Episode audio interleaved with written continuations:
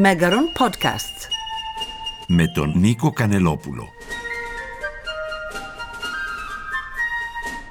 Το Μέγαρον Online υποδέχεται δύο καταξιωμένους καλλιτέχνες σε ένα ρεστάλ μουσικής δωματίου, τον τσελίστα Αλέξη Καραϊσκάκη Νάστο και την πιανίστρια Αλεξάνδρα Παπαστεφάνου.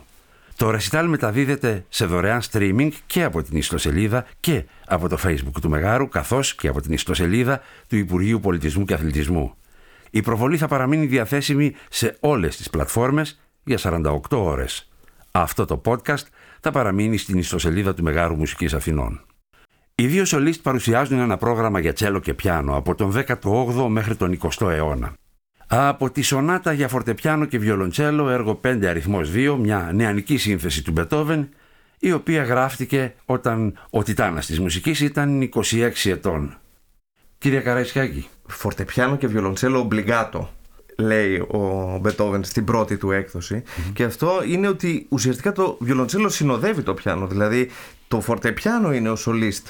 Ε, δεν είναι σονάτα για τσέλο και πιάνο, αλλά για φορτεπιάνο και βιολοντσέλο ομπλιγκάτο. Ε, αυτή η σονάτα, η οποία όντως είναι ένα νεανικό έργο του, ε, του Μπετόβεν του 1796, γράφτηκε όταν ο Μπετόβεν συνάντησε τους αδερφούς ε, Ντυπόρ στο Βερολίνο και γράφτηκε για τον ε, βασιλιά της Προσίας Φρυδερικό δεύτερο, το δεύτερο, ο οποίος ήταν εραστέχνης τσελίστας. Ένας από τους δύο, δεν γνωρίζω και νομίζω ότι δεν γνωρίζουμε κιόλας ποιος από τους δύο ήταν ο καθηγητής του ή ένας από τους καθηγητές του και ήταν αυτός ο οποίος έπαιξε με τον Μπετόβεν ε, πρώτη φορά τη, τη σονάτα αυτή. Ε, εξαιρετικά φιλόμουσος ο Φρυδερίκος Γουλιέλμος ο δεύτερος Προσίας και βέβαια όπως είπατε εξαίρετος τσελίστας και μάλιστα εξαίρετος, εκτιμούσε. Εξαίρετος δεν το ξέρουμε, εξαίρετος ε, θα λένε όλοι επειδή ήταν βασιλιάς. Τότε, τότε ό,τι έκανε ο βασιλιάς ήταν καλό ε. Ναι. Δεν, δεν ξέρουμε πώς θα έπαιζε. Ας ελπίσουμε ότι θα παίξουμε καλύτερα από αυτόν σήμερα. Σίγουρα.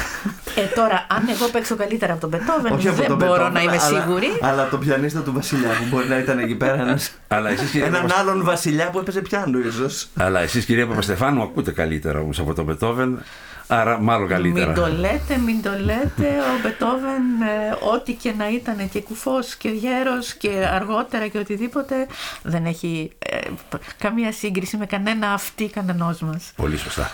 Ήταν αυτή λοιπόν η μια εποχή 18ο αιώνας, στα τέλη του 1796, η κλασική περίοδος, η οποία βεβαίως θα ολοκληρωνόταν μετά από 20-30 χρόνια. Όμως το δεύτερο έργο που θα παίξετε ανήκει καθαρά στη ρομαντική περίοδο. Είναι ένα έργο του Σούμαν, τα φανταστικά κομμάτια για κλαρινέτο και πιάνο, όπως 73.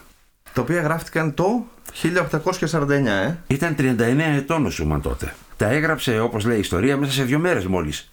Ακριβώς. Και τα έγραψε ως, ε, στην αρχή νομίζω τα έχει ονοματίσει ε, ε, ε, Κομμάτια ε, σουαρέ. κο- κομμάτια σουαρέ, κομμάτια μιας, ε, μιας βραδιάς. Τα γράψε πάρα πολύ γρήγορα.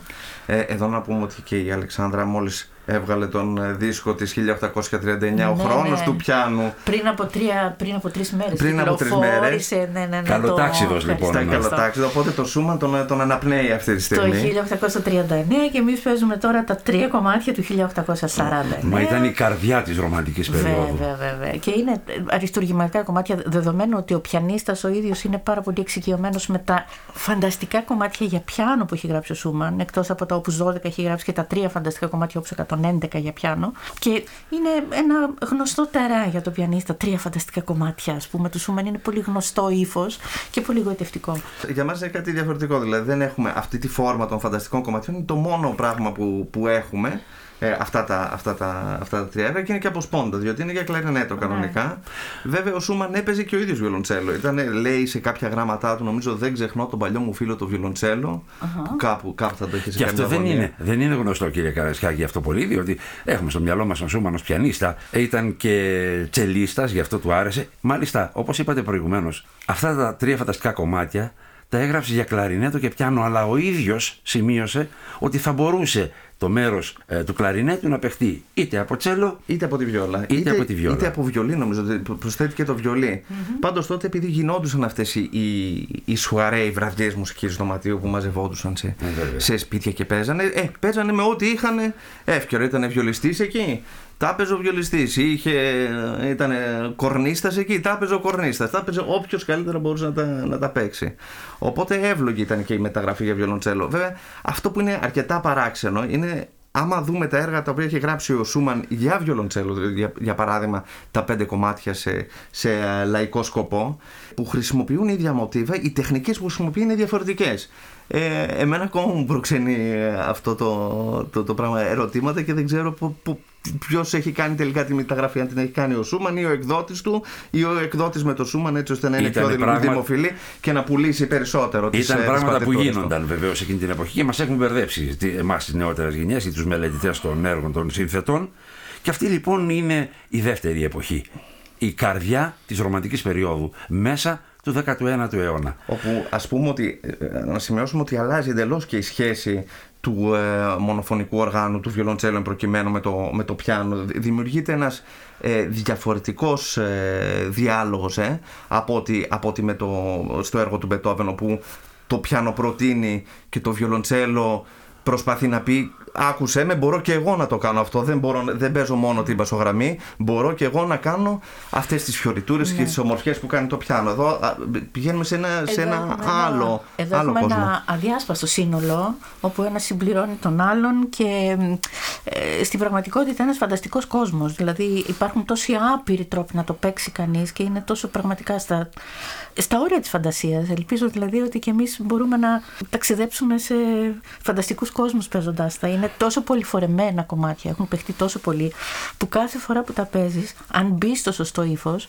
νομίζω ότι πραγματικά μπορείς να ταξιδέψεις σε πραγματικά να ταξιδέψεις σε φανταστικούς κόσμους. Γι' αυτό τονίζω και τις εποχές ιδιαίτερος είναι αυτό που λέτε ακριβώς, ότι βλέπουμε, ακούμε μάλλον σωστότερα, τις διαφορές των εποχών και τον τρόπο που γράφουν για τα συγκεκριμένα σας όργανα, το πιάνο και το τσέλο. Γι' αυτό έρχομαι τώρα στην τρίτη και τελευταία επιλογή σας, όπου έχουμε τις αρχές του 20ου αιώνα, 1921.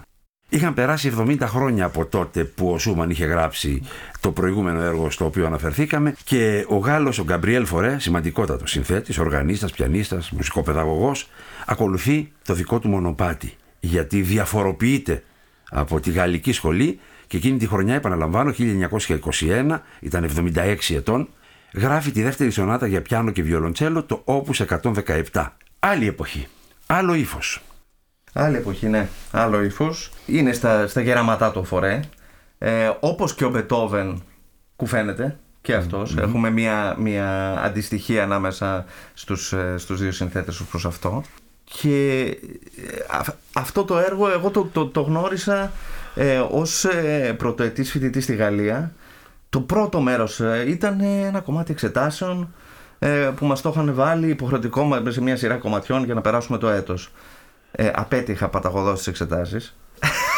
Για ποιο λόγο το λέτε ε, έτσι; γιατί, δεν, διότι, σας, το λέω διότι είναι ένα έργο το οποίο φαινομενικά μπορεί να μοιάζει απλό, απλό στο, το μουσικό ιδίωμα, το μουσικό αρμονικό ιδίωμα που χρησιμοποιώ φορέ. Όχι, δεν μοιάζει καθόλου απλό το μουσικό αρμονικό ιδίωμα που, που χρησιμοποιώ μπορεί, φορέ. Η μελωδία, η μελωδία λέω, μπορεί να μοιάζει απλή. Δηλαδή κάποιος θα πει, oh, μια μελωδική γραμμή. Εγώ που Αλλά... δεν το ήξερα καθόλου αυτό το έργο, μου φάνηκε πολύ πολύ πλοκοτελόκοτο.